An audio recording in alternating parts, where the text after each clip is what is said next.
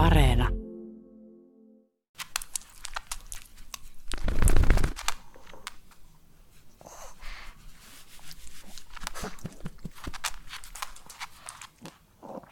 Hertta ja rauha sulostuttavat elämääni, mutta välillä olen heille kateellinen.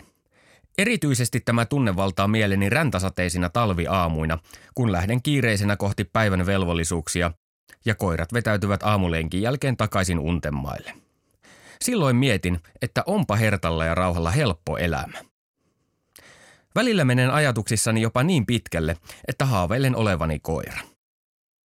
Mietin, kuinka mukavaa olisi, jos saisin syödä koko ajan lempiruokaani, voisin nukkua niin paljon kuin sieluni sietää ja saisin tavata joka päivä hyviä ystäviäni, kuten Hertta ja Rauha koirapuistossa.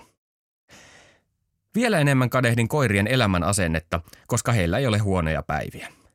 Tänään on aivan yhtä hyvä päivä kuin oli eilen ja on huomenna. Hertta ja Rauha eivät koskaan nouse vuoteesta väärällä tassulla, vaan he aloittavat jokaisen päivän hyvällä mielellä häntäänsä heiluttaen.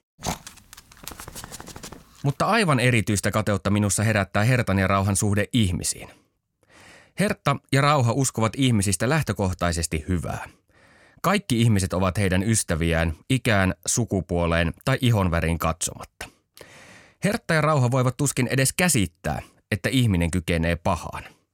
He ovat filantrooppeja sanan varsinaisessa merkityksessä – Hertan ja rauhan mielikuva ihmiskunnasta ja sen henkisestä tilasta on todennäköisesti paljon positiivisempi kuin omani.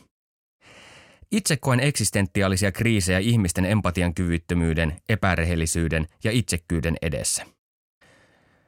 Kun luen uutisia, seuraan politiikkaa tai kuulen dystooppisia ennustuksia ilmastonmuutoksen kanssa kamppailevan ihmiskunnan tulevaisuudesta, toivon toden totta olevani koira.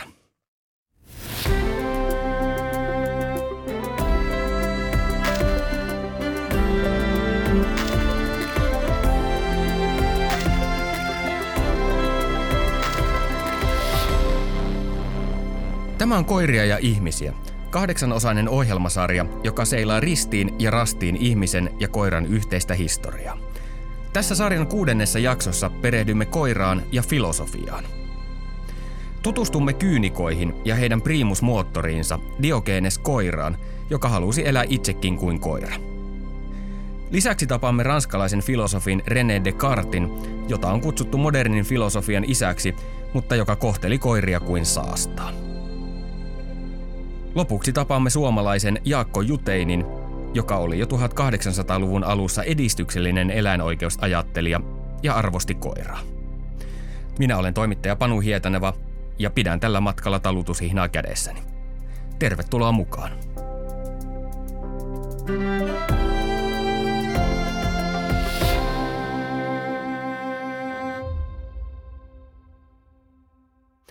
Löysin internetistä kuvan maalauksesta, jossa lihaksikas ja parrakas mies pitelee kädessään lyhtyä.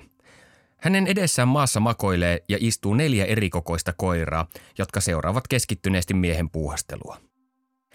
Maalauksessa mies sytyttää tulenliekkiä lyhtyyn ja istuu valtavassa viinitynnyrissä, joka on kyljellään maassa. Nykyihmisen silmissä tynnyri näyttää hieman Eero Aarnion kuuluisalta pallotuolilta, joka koristaa designlehtien sivuja ja vahvemman aineksen koteja. Teoksen on maalannut vuonna 1860 ranskalainen taidemaalari Jean-Léon Gérôme, joka edusti uusklassismia eli ammensi teoksinsa inspiraatiota antiikin Kreikasta ja Roomasta. Taululla on simppeli nimi, Diogenes tynnyrissään. Diogenes oli eriskummallinen kreikkalainen filosofi, joka syntyi vuonna 412 ennen ajanlaskun alkua. Hän oli kyynikkoina tunnetun filosofian koulukunnan merkittävin ajattelija ja yksi sen perustajista. Diogeneella oli lempinimi, jossa tiivistyy myös hänen filosofinen ajattelunsa. Häntä kutsuttiin nimellä Diogenes koira. Syytähän oli se, että hän halusi itsekin elää kuin koira. Vaikka Diogenes oli kreikkalainen filosofi ja syntynyt nykyisen Turkin alueella, hän ei pitänyt itseään minkään maan kansalaisena – hän oli tiettävästi ensimmäinen ihminen, joka ajatteli olevansa maailman kansalainen, siis eräänlainen kosmopoliitti. Vaikka Diogenes koira elätti itsensä kerjäämällä, hän ei alun perin ollut mikään ryysyläinen. Itse asiassa päinvastoin. Perimätiedon mukaan hänen isänsä oli pankkiiri, joka oli vastuussa valtion virallisesta pankista. Voidaan siis perustellusti olettaa, ettei perheellä ollut pulaa pikkurahasta. Diogenes koiran nuoruutta leimasi kuitenkin eriskummallinen tapahtuma, joka vei perheeltä maallisen mammonan, statuksen ja muutti heidän elämänsä. Tarkat tiedot tapahtuneesta ovat kadonneet historian saatossa, mutta pääpiirteet ovat säilyneet jälkipolvien tietoon. Diogenes koiraa ja hänen isänsä syytettiin rahan väärentämisestä. On hieman epäselvää, yrittivätkö miehet väärentää kolikoita vai koittivatko he mitätöidä väärennettyjä rahoja lyömällä niihin uudet leimat, joiden avulla väärennökset erottaa aidoista. Epäselvää on myös se, toimivatko isä ja poika yhteistuumin vai joutuiko toinen syntipukiksi ja kärsi syyttömänä. Niin tai näin, miesten touhut johtivat tuomioon. Pankkiiri-isä päätyi lukemaan tiilenpäitä ja kuoli vankilassa. Diogenes koira puolestaan karkotettiin, tai hän pakeni ominpäin synnyinkaupungistaan Sinopesta ja suuntasi Kreikan Ateenaan, joka oli tuohon aikaan filosofian keskus. Siellä hän tapasi Antisthene nimisen filosofin ja änkesi väen vängällä tämän seuraan, koska kaipasi itselleen sivistynyttä opettajaa ja johdattajaa filosofian maailmaan. Diogeneen ja Antisteenen kohtaaminen ei ollut erityisen lämminhenkinen. Diogenes pyysi Antisteeneä opettajakseen, mutta tätä ei olisi voinut vähempää kiinnostaa. Kokenut filosofi ei kaivannut itselleen uusia oppilaita ja yritti ajaa Diogeeneen tiehensä sauvallaan. Sisuntunut Diogenes ei luovuttanut, vaikka Antisteene uhkasi lyödä häntä. Diogenes ei puolustanut itseään, vaan tarjosi päätään iskun kohteeksi ja tokaisi. Lyö vain, sillä niin kovaa puuta et löydä, että saisit minut lähtemään niin kauan kuin sinulla on jotain sanottavaa. Antisteene ei lyönyt, vaan heltyi Diogeeneen päämäärätietoisuuden edessä. Heistä tuli opettaja ja oppipoika, ja se oli merkittävä hetki filosofian koulukunnalle, jota me tänä päivänä kutsumme kyynikoiksi.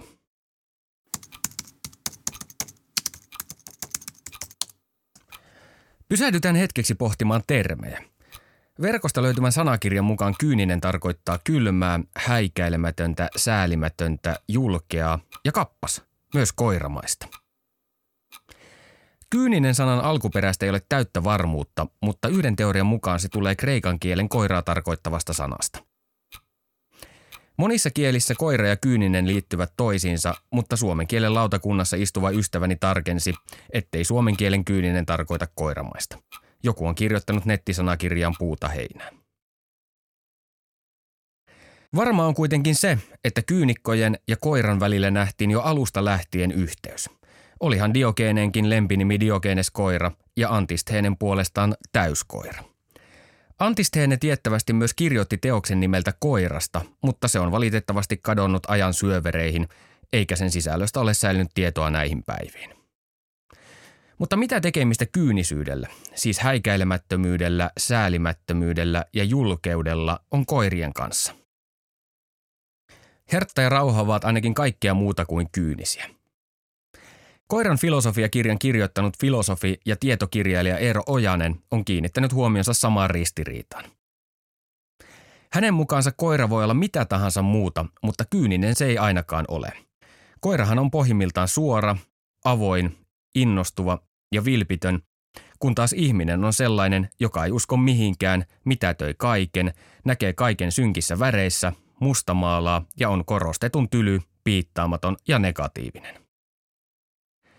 Ojanen jatkaa analysoimalla kyynisyyttä seuraavasti.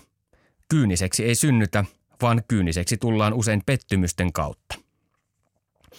Jos koiran luonne ei kerran ole kyyninen, niin miksi se sitten innoitti filosofeja niin paljon, että kokonainen koulukunta sai nimensä koiraa tarkoittavan sanan mukaan?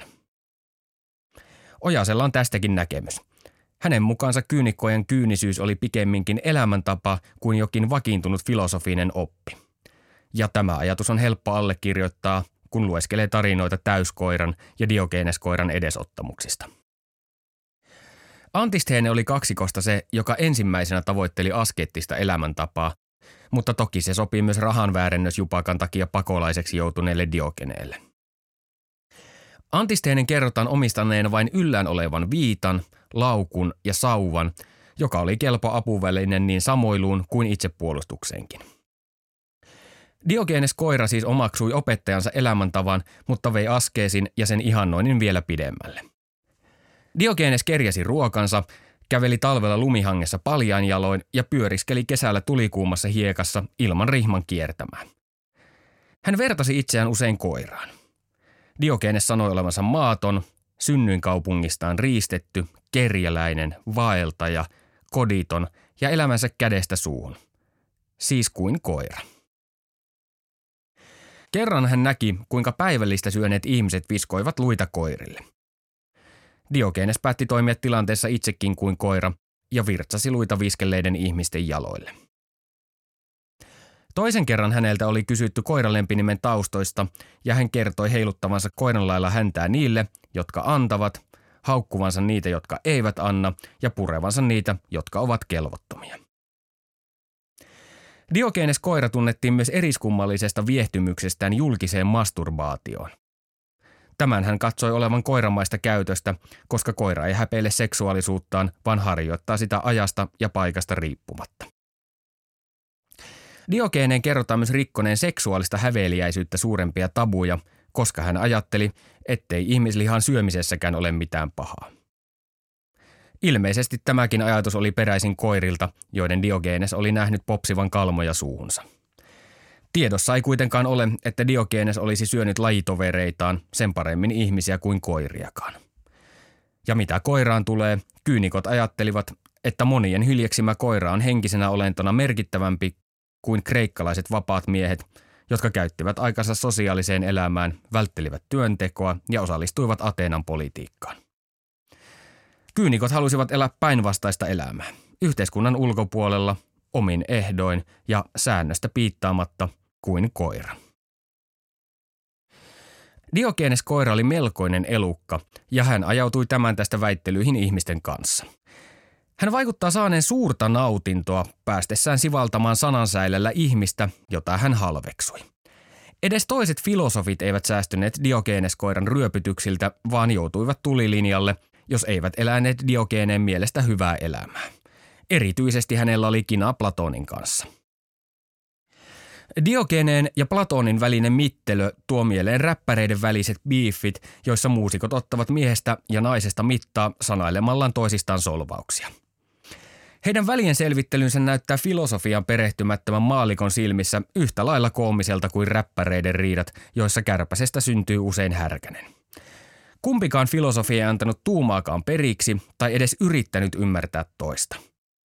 Lisäksi he syyttivät toisiaan vieläpä samasta asiasta. Diogenes koira ja Platon pitivät toisiaan itsekeskeisinä, koppavina ja turhamaisina.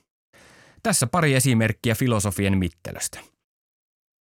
Kun Platon kutsui kerran ystäviä kotiinsa, Diogenes päätti talloa jaloillaan hänen mattonsa. Hän siivitti tempaustan tokaisemalla, että poljen jalkoihini Platonin turhamaisuuden, johon Platoni vastasi, minkälaista kopeutta osoitatkaan, Diogenes, kun näyttelet, ettei sinussa ole kopeutta. Erässä toisessa tarinassa Diogeneen sanotaan pyytäneen Platonilta viiniä ja kuivattuja viikunoita. Platon tarttui pyyntöön ja lähetti Diogeneelle kokonaisen kannon.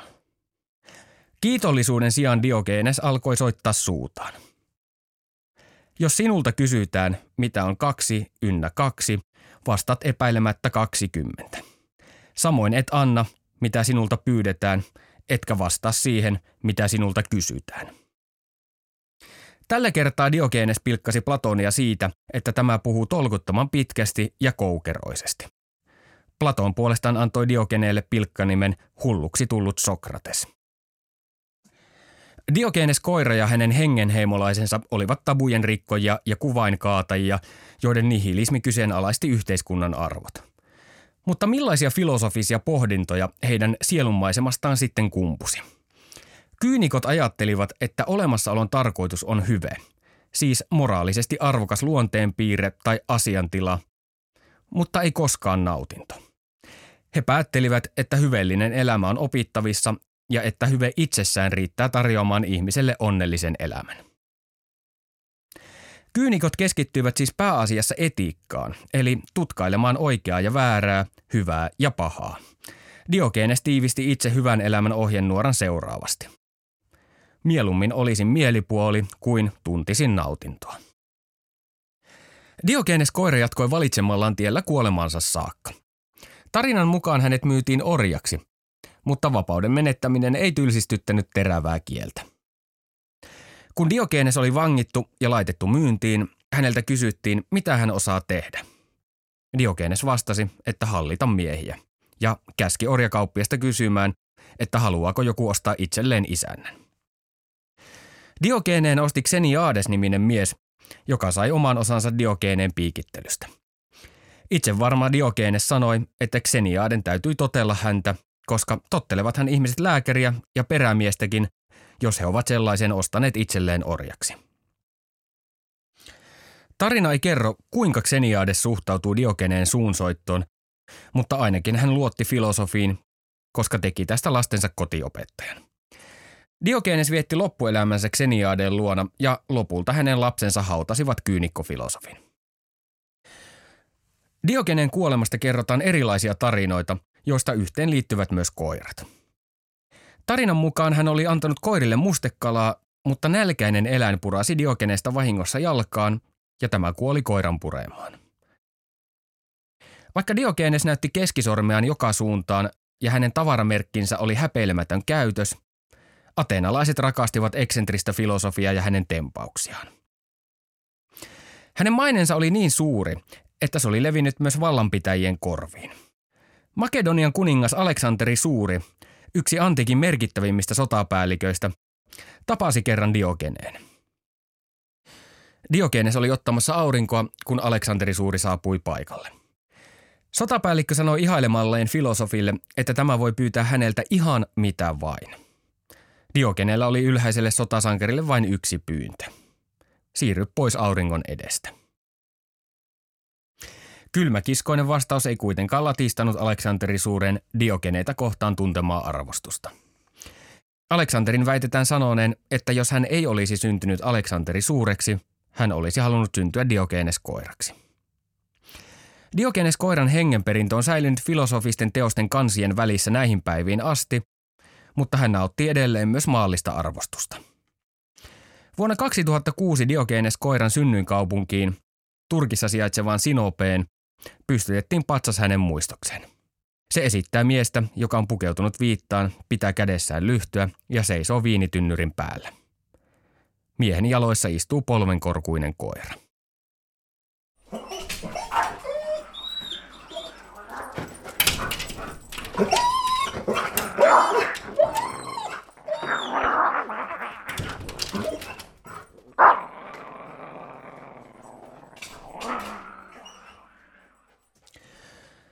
Harmaa Australian karjakoira on peloissaan. Se istuu lattialla, vinkuu ja tuijottaa massiivista tammiovea. Kun oven läpi kuuluu toisen koiran pelokasta ulinaa tai raivoisaa murinaa, se valpastuu ja alkaa hyppiä paniikissa ovea vasten. Oven on jäänyt kynsien jäljet, koska koira, Monsieur Gras nimeltään, on raapinut sitä yöstä toiseen. Koira tuntee nenässään kalman hajun, joka kantautuu oven takaa. Siellä tapahtuu hirveitä asioita. Monsieur Grand lajitoveri on sidottu pöytään, eikä se pysty taistelemaan henkensä puolesta, kun mies alkaa leikellä sitä terävällä veitsellä. Mies tekee palvelijansa avustamana tarkkaa työtä. Hän viiltelee koiraa palasiksi kuin kirurgi ja kirjaa havaintoja pieneen muistikirjaan, joka on veren tahrimo.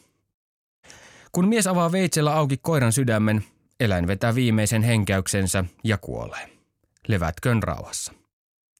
Samalla huoneeseen laskeutuu hiljaisuus, jonka rikkoo vain Monsieur Kraan ulina, joka kuuluu sisään tammioven läpi.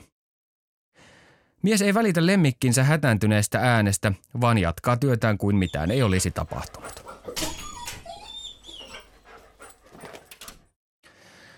Edellä mainittu tuokiokuva tuo mieleen kauhuelokuvat ja niiden hullut tiedemiehet, mutta se ei ole fantasiaa, vaan tosipohjainen tarina 1600-luvulla eläneen filosofi René Descartesin elämästä – Tapahtumat etenivät edellä mainittua kaavaa. Descartes leikkeli öisin eläviä koiria työhuoneessaan, kirjasi tiedot muistikirjoihinsa ja kun työt oli tehty, hän istahti takan ääreen lemmikkikoiransa Monsieur Graan kanssa. Monsieur Grand rodusta ei tosin ole täyttä varmuutta, mutta Rembrandtin maalaamasta ja Descarteta esittävästä taulusta on päätelty, että se saattoi olla Australian karjakoira. Mutta miksi ihmeessä länsimaisen filosofian perustajaksi tituleerattu viisaustieteilijä teurasti työhuoneessaan lukemattomia eläimiä?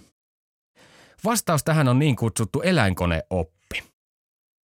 Sen ymmärtämiseksi täytyy tarkastella hieman 1500- ja 1600-lukujen henkistä tilaa. Länsimaisen ihmisen sielunmaisema oli silloin murroksessa.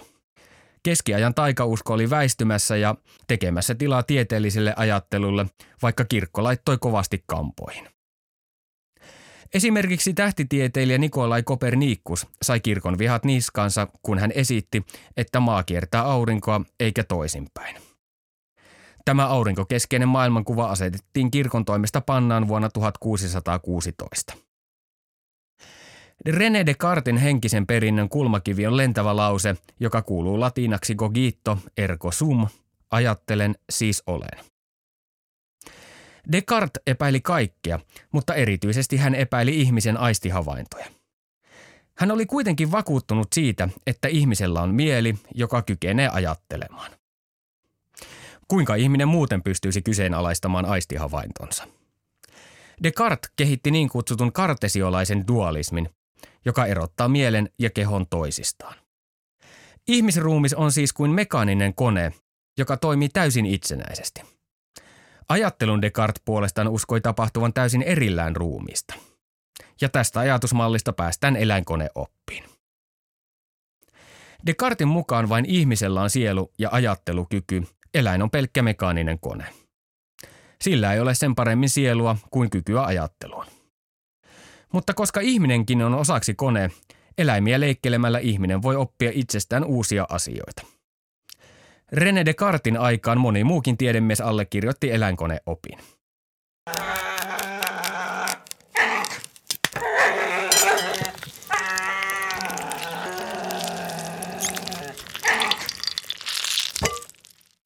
1600-luvulla Ranskassa järjestettiin lääketieteellinen seminaari, joka oli silkkaa eläinten kidutusta ja murhaa. Perimätiedon mukaan koiria hakattiin silmittömästi, ja jos joku erehtyi paheksumaan eläimiin kohdistuvaa väkivaltaa ja säälimään koiria, hän sai lääketieteilijöiltä osakseen haukkuja ja paheksuntaa. Seminaariin osallistuneet ajattelivat eläinten olevan kelloja. Niiden kuolon korinat ja kivun parkaisut olivat vain ääniä, jotka syntyvät, kun kellon jouseen kosketaan. He ajattelivat, että eläimen ruumis on tunnoton, joten koiria naulattiin neljästä raajasta kiinni pöytään ja niiden ruumit viillettiin auki. Tiedemiehet olivat kiinnostuneita tutkimaan verenkiertoa, jonka toimintaperiaatteen mysteerit puhuttelivat lääketiedettä 1600-luvulla.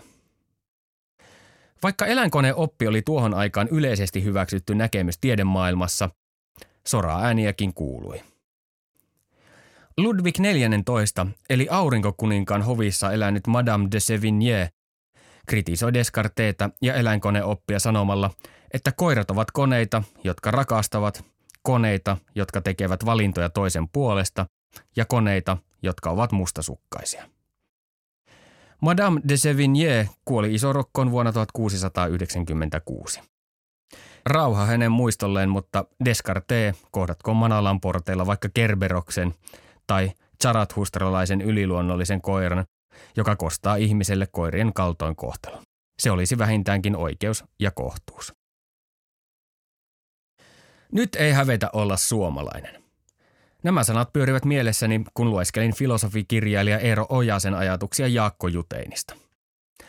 Juteini oli 1700- ja 1800-luvuilla elänyt kansallismielinen kirjailija, jonka pirtaan kuului kielipolitiikan ja isänmaan lisäksi myös eläinten oikeudet.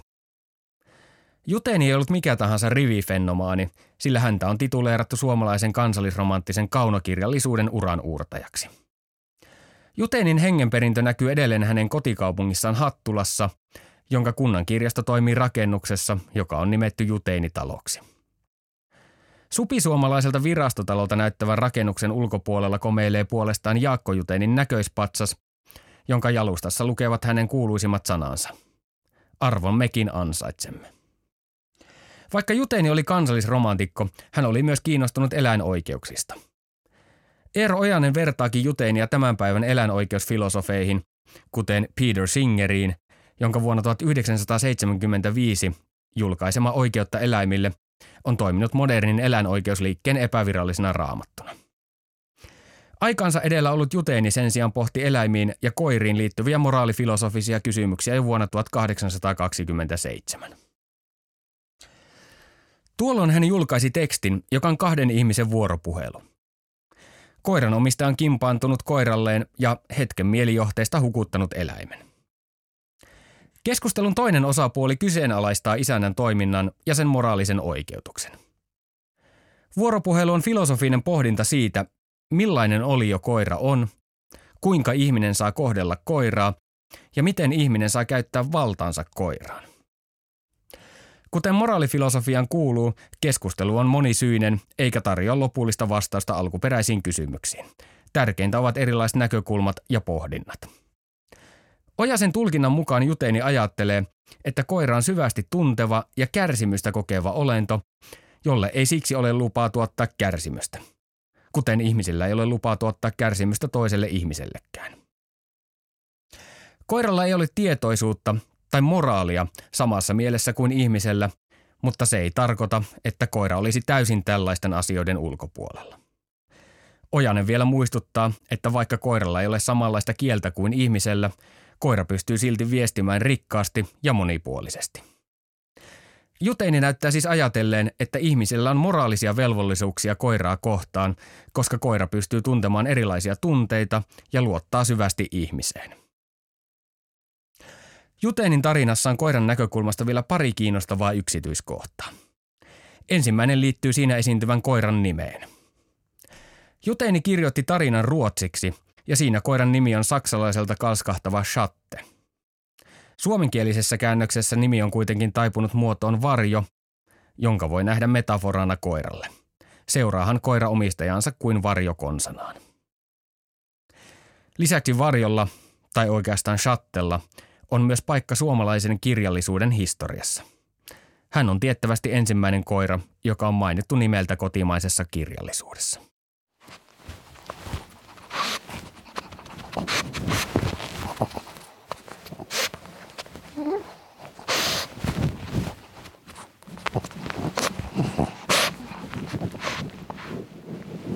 Yritän unohtaa filosofian ja koiran hurmeisen historian leikkimällä Hertan ja Rauhan kanssa.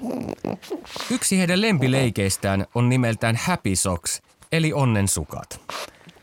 Hertan ja Rauhan sanavarasto kattaa 10-15 sanaa, mutta Happy Socks on ainoa englanninkielinen sana, jonka he ymmärtävät. Sanan etymologia taitaa tosin olla heille hieman hämärän peitossa, sillä käytöksen perusteella he käsittävät sanan olevan synonyymi ruualle tai sapuskalle. Yhtä kaikki, Happy Socks on yksinkertainen peli. Minä kätken herkkupaloja vanhojen villasukkien sisään, käärin ne myttyyn ja heitän lattialle. Koirien tehtävä on avata mytty ja popsia herkut suihinsa. Mutta välillä peli on etenkin rauhalle turhan haastava, joten se vie aikaa minuuttitolkulla. Pohdin samalla mielessäni koiria, filosofiaa ja itseäni. Vaikka välillä kadehdin koirien leppoisaa elämää ja olen aina arvostanut tabujen rikkojia ja kuvain kaatajia, en kuitenkaan haluaisi olla koira kyynikkojen tarkoittamalla tavalla. Siis olla yhteiskunnan ulkopuolella köyhyydessä oleva kapinallinen. Jos olisi pakko, valitsisin mieluummin hertan ja rauhan filantropian. Diogenes koiralta olen kuitenkin oppinut yhden lentävän lauseen, joka olkoon tulevaisuudessa myös minun ohjenuorani. Elämässä tarvitaan joko järkeä tai hirttosilmukkaa. Pidän tämän mielessäni, kun seuraavan kerran alan kyynistyä. Kyllä tästä järjellä selvitään.